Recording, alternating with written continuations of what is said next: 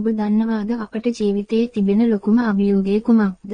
හුදු කාලයක් එනකම් බලාගෙන ඉන්නවා.